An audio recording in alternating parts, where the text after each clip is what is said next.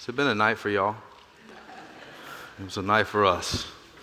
So I am uh, I'm glad to be with you. I'm glad to be with the church family. Um, if we haven't met, my name is Cole, and I am one of the pastors here uh, at Central. I work with our college and young adults, and I get the privilege to uh, share with you from Hebrews uh, this morning. We are continuing in our series in the book of Hebrews called Jesus Is Greater. And I want to start with a question that was asked last week uh, with Pastor Mike. Uh, if you have not listened to that sermon, you should. It's just legit, legit. So, but Mike quoted uh, Ted Lasso last week, and he didn't spoil the ending, so I guess I won't either. Um, but the question was from Roy Kent. Uh, can people really change? Uh, as I was thinking about that question this week, I was struck by how many ways that we seek to ask and answer that question in our days. From T V and movies and books, from the movie Up, we're trying to figure out if that old guy is going to be, if he's going to be kind, like if he's, if the things are going to happen, or or the, the movie Grinch. My kid loved the Grinch for like forever, um, like all year round, loved the Grinch. It was a lot, um, but. Uh, we're trying to figure out if this guy can change, if this strange green creature that we still don't know what he is, um, if he can change, uh, maybe there's something there. And it's everywhere. Lord of the Rings, Narnia, pick your favorite movie uh, or your favorite book, all of these things. There is that question of, can someone change? And I think, though, that in reality that we're actually asking a little deeper of a question. We're asking the question, can I really change? Or will I always be this way? Or will my life always be like this? Or will the world always be this way? And if we can change, how? And what assurance do we have that it'll even stick? No. See, the hearers of uh, the pastor, or the pastor who is, is writing these words to his people, felt this deeply. They were experiencing persecution. They were being ostracized. They were being mocked and threatened. They were being robbed and sometimes even imprisoned. And the culture around them was changing, and people started to capitulate. People started to slowly fade out of their community. People started to trust in things that brought only temporary hope and peace, but they started going towards that instead of holding fast in community. And the pastor here has spent nine chapters showing us and showing them where their confidence is and reminding them where their assurance comes from. That Jesus is the greater prophet, the greater priest, the greater king. That he is worthy of our life and our hope. And we are called to persevere, but it's hard. They need reminding, like us, that Jesus is our assurance, that he is greater than our fears, our struggles, our present suffering, and even our doubts. And so the pastor in this section tells them to remember. And he does that by saying, or telling them what to remember and how to remember. But first, let's pray and ask God for help and guidance as we uh, as we go forward and read the text uh, with one another. So let's pray. Father, remind us this morning of your goodness and mercy. Remind us that you have put us in a community to bring us hope and strength. And Spirit, illuminate your word, we pray. Teach us more about you, that we might be emboldened to live it out when we leave this place. So, Lord, may the words of my mouth and the meditation of all of our hearts be holy and pleasing to you, our rock and our redeemer. Amen. Hebrews chapter ten. It is in your worship folder. Uh, I would encourage you to get out your pew Bible, which the number should be there uh, as well, because we're going to be jumping around a little bit in the chapter. It was a long one. It was a doozy. So I only, we, we're only going to read a little bit, but we're going to touch a lot. So chapter ten, verses twelve to twenty-five. But when Christ had offered for all time a single sacrifice for sins, he sat down at the right hand of God, waiting from that time until his enemies should be made a footstool for his feet. For by a single offering he has perfected for all time those who are being sanctified. And the Holy Spirit also bears witness to us after saying, "This is the covenant that I will make with them. After those days, declares the Lord, I will put my laws on their heart. I will write them on their minds." And then he adds, "I will remember their sins and their lawless deeds no more." Where there is forgiveness of these, there is no longer any offering for sin. So therefore, brothers and sisters, since we have confidence to enter the holy places by the blood of Jesus, by the new and living way that he opened for us through the curtain, that is, through his flesh, and since we have a great high priest over the house of God, let us draw near with a true heart and full assurance of faith, with our hearts sprinkled clean from an evil conscience and our bodies washed with pure water. Let us hold fast to the confession of our hope without wavering, for he who promised is faithful. And let us consider how to stir up one another to love and good works, not neglecting to meet together, as is the habit of some, but encouraging one another, and all the more as you see the day drawing near. The grass withers and the flower fades. The word of our God will stand forever. Well, one of the movies in the past two years that has had an impact on me is the movie Encanto. I know, it, you may not have thought that. That probably might not have been your guess. Uh, but have you seen it? Some of you, maybe, yeah? Our house loves it. I have an eight-year-old and a five-year-old. Maybe that also explains why Encanto is on.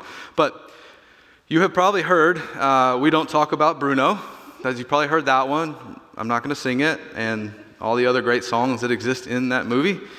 Um, uh, but it's a great one. I mean, who doesn't want to or love, you know, sitting around watching two hours of broken family systems at play um, in front of you?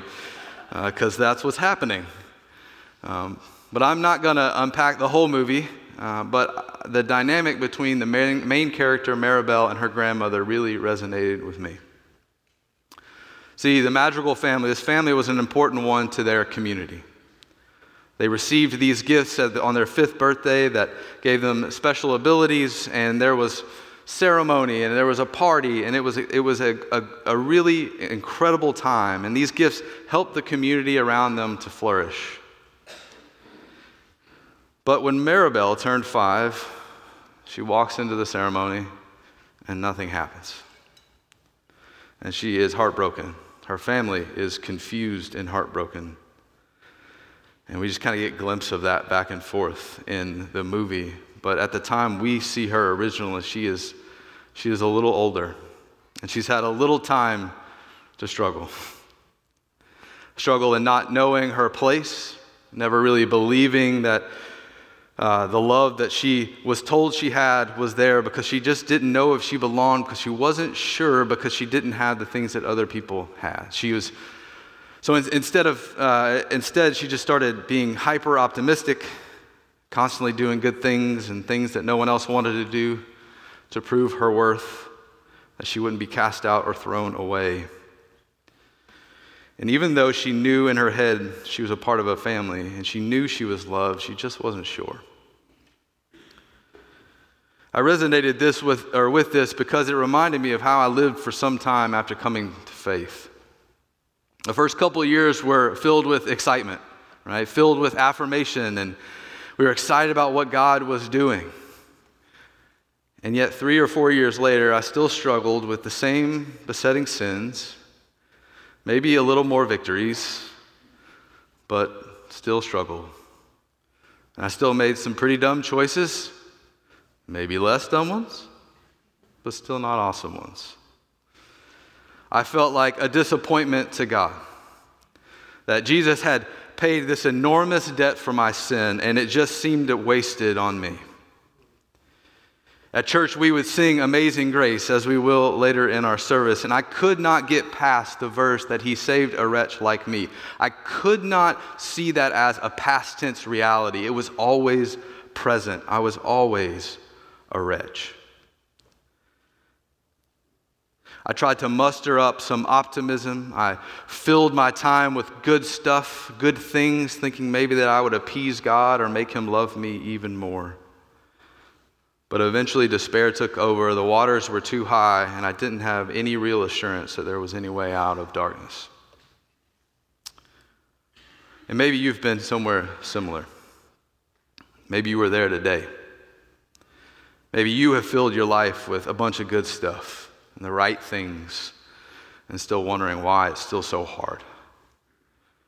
Why, or when struggles and, and sufferings come, why is it still so hard? Why is perseverance so hard? Especially when you feel like it has everything to do with you. See, the pastor in verse thirty-two, towards the end of this chapter, tells us to remember, to recall. And he calls us to remember what is so captivating about the good news of Jesus. What's so captured your heart that led you in the early days? And so what is it that we are supposed to remember, to recall? Well, we're to recall and to remember the faithful hospitality of God towards us. I use the term hospitality here because at its core, the definition means the love of stranger or the outsider. And that is exactly what has happened here. Our sin alienated us from God. We were on the outside trying to find a way in, but the door was barred. But as verse nineteen tells us, by the blood of Jesus, the doors are open. The curtain has been torn. We have been granted full access to the Father. We can approach him with our full selves. We are no longer strangers, but children, belonging to the household of God and gaining all of the privileges that go with it. We have been given an advocate in Jesus, the great high priest, our brother. We have been sanctified, made clean, and we have been given the Spirit of God to dwell in us, and that means to live in ongoing sanctifi- sanctification in our world. Think about it for a second. For those who have trusted and believed in Jesus, the promises of God are that he has eliminated all of the barriers between us and him. That there is this promise that he will remove every spot of sin that separates us. That granting us full access as children, those who once felt isolated, those who once felt away, has been given them a chance to come in. And he is writing the law on our hearts and minds. All this, and we bring absolutely nothing to the table. We have no brag sheet. We have no sick resume, no membership card. Costco will not get us into this. We could bring nothing, absolutely nothing to the table. And yet he takes all of this upon himself, all of the cost. The cost is Jesus, his son, the one who, he who knew no sin but became sin, that we might become the righteousness of God, as Second Corinthians tells us. That all of our wretchedness, your sin, my sin, was nailed to the cross, and we are given his grace. J I Packer says it this way. He says, in the New Testament, grace means God's love in action towards people who merited the opposite of love. Grace means God's moving heaven and earth to save sinners who could not lift a finger to save themselves. And grace means sending his only son to the cross to descend into hell so that we, guilty ones, might be reconciled to God and received into heaven. See, the funny thing about remembering in the scriptures is that human beings are significantly terrible at it. We forget, but God never does. over and over again, time and time again, phrases like, and God remembering his covenant with Israel, and God remembering, or in his faithfulness, remembering his great love for his people. He remembers. And what has been accomplished in Jesus Christ is the most sure thing you will ever know. Because our God is faithful. And because of Jesus, we have freedom from wondering whether or not he loves us anymore. Because the assurance found at the cross says without a doubt that he does. So when the voices of doubt or insecurities or fears from without and within get really loud, trust in him. Remember him. Because you're no longer a stranger. You're a child. So act like it.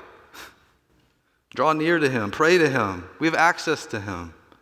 You can bring your whole self without fear of rejection or shame because he delights in his kids. When the, when the wavering kicks in, when we start to believe the lies of greener pastures or they just seem so appealing, when we are tempted by the temporal comfort, security, and power, we remember, and we need to remember to hold fast to Jesus, for he is our greater assurance. But how do we do that? Million dollar question. Well, we start with knowing the faithful hospitality of God towards us. We we we meditate that on that. We we know that, we believe that.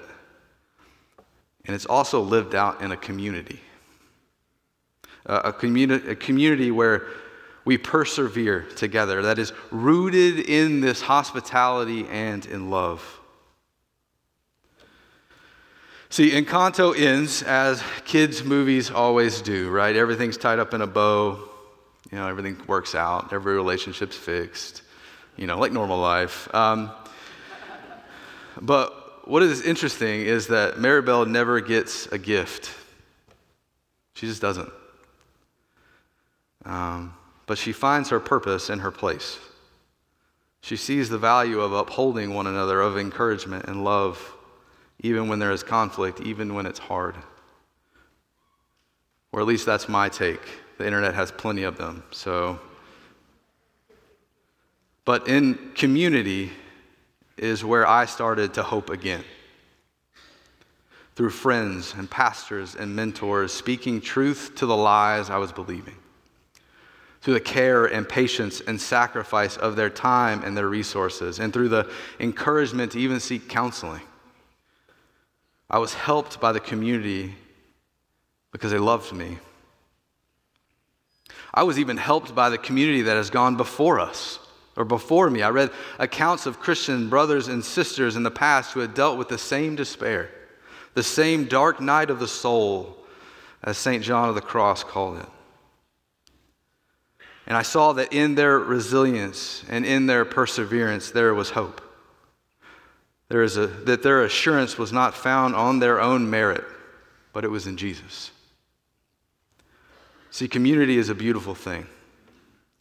It is a place when, where someone falls and you pick them up because you fell before too.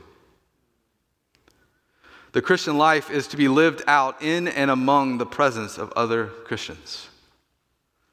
The temptation to do Christian life in isolation or alone is at best unwise and at worst dangerous. We need one another. In a world where loneliness is considered to be a public health crisis, the church combats that with communities marked by faith, hope, and love.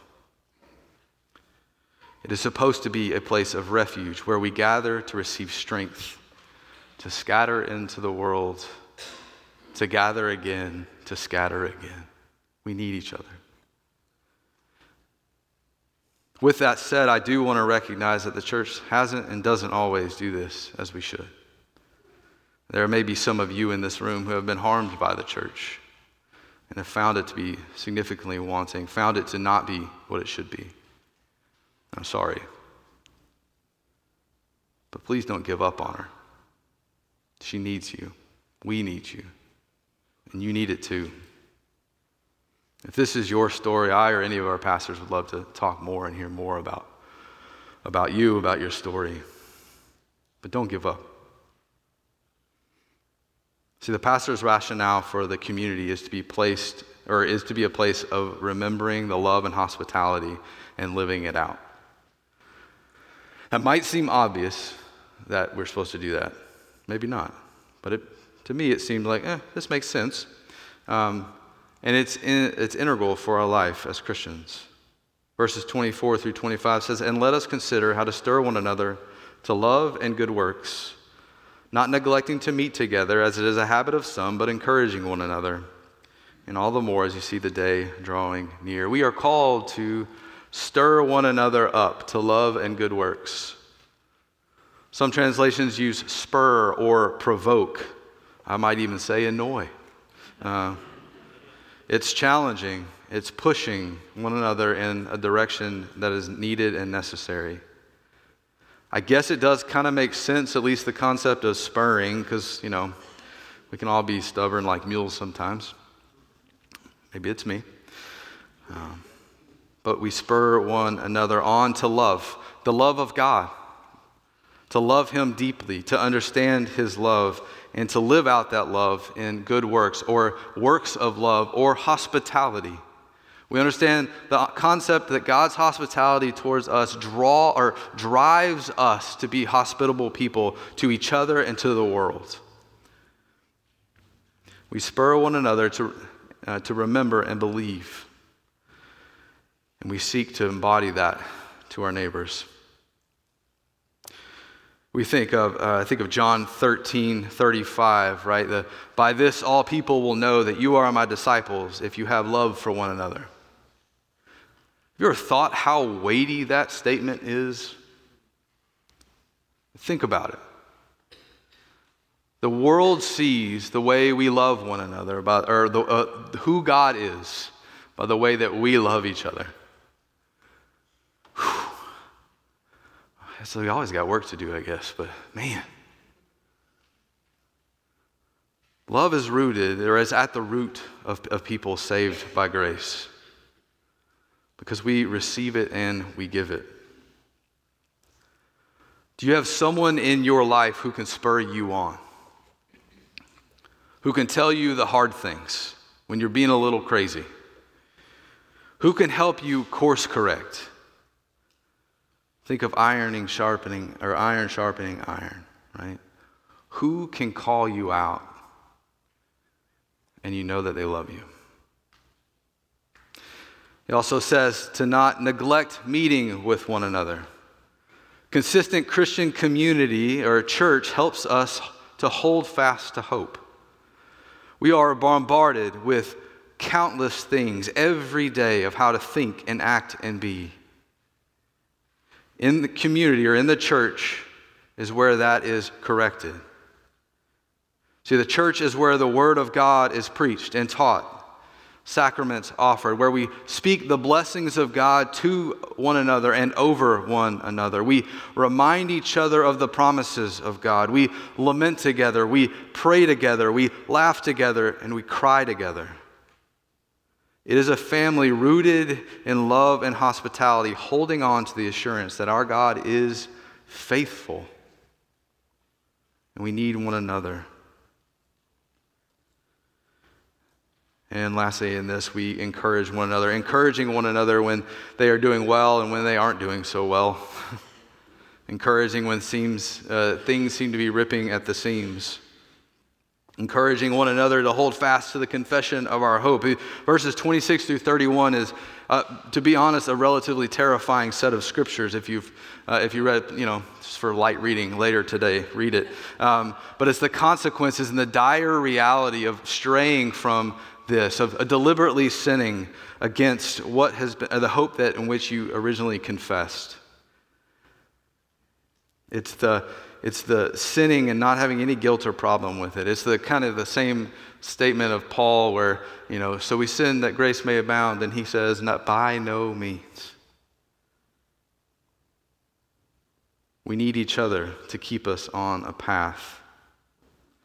When I think of encouragement, I think of the passage in Luke twenty-two, right? The following the disciples arguing over his uh, or who who was the greatest of them, right?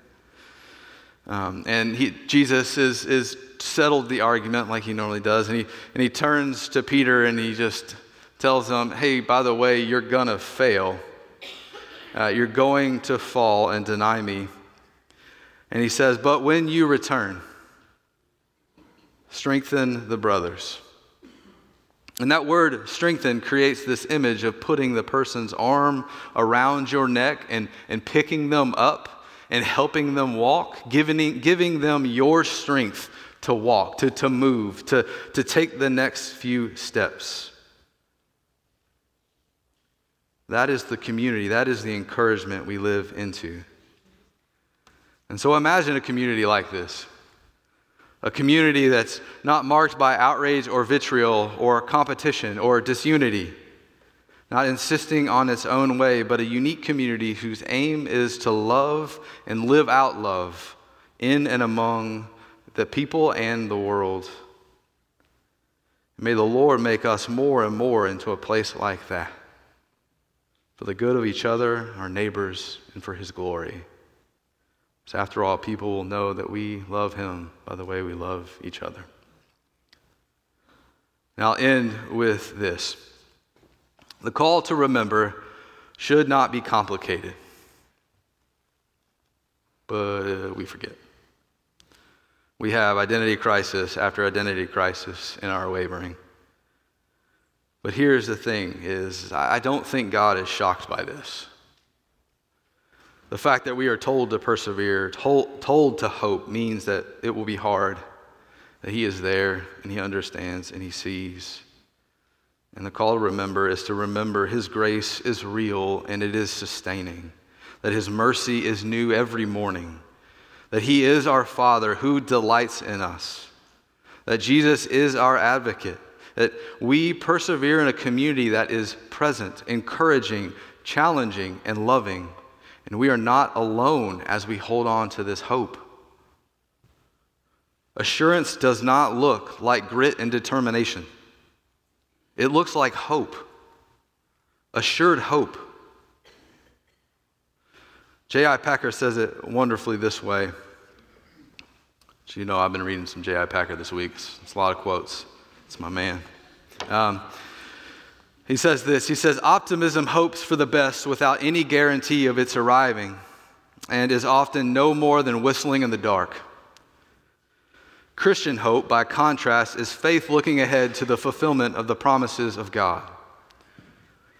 Optimism is a wish without warrant. Christian hope is a certainty, guaranteed by God Himself. Optimism reflects ignorance as to whether good things will ever actually come. Christian hope expresses knowledge that every day of his life and every moment beyond it, the believer can say with truth on the basis of God's own commitment that the best is yet to come."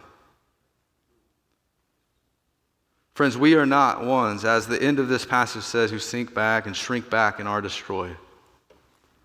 But we are ones who persevere because we remember and we know where our assurance comes from. And I pray that for us this week. Let's pray now. Father, it is so sweet and good to be able to call You Father, that we can draw near to You knowing You hear us and love us. I don't know everyone's story in here this morning and how they came in. I don't know what they've been through or are going through, but I pray that You, Lord, that, that, that the news of Your grace and Your mercy and Your goodness, the news of Your deep and abiding love for Your people, captures all of our hearts this week, that we can't help but love You with our whole hearts, and we can't help but love one another in response. We ask this in the name of Jesus, our advocate and Savior King. Amen.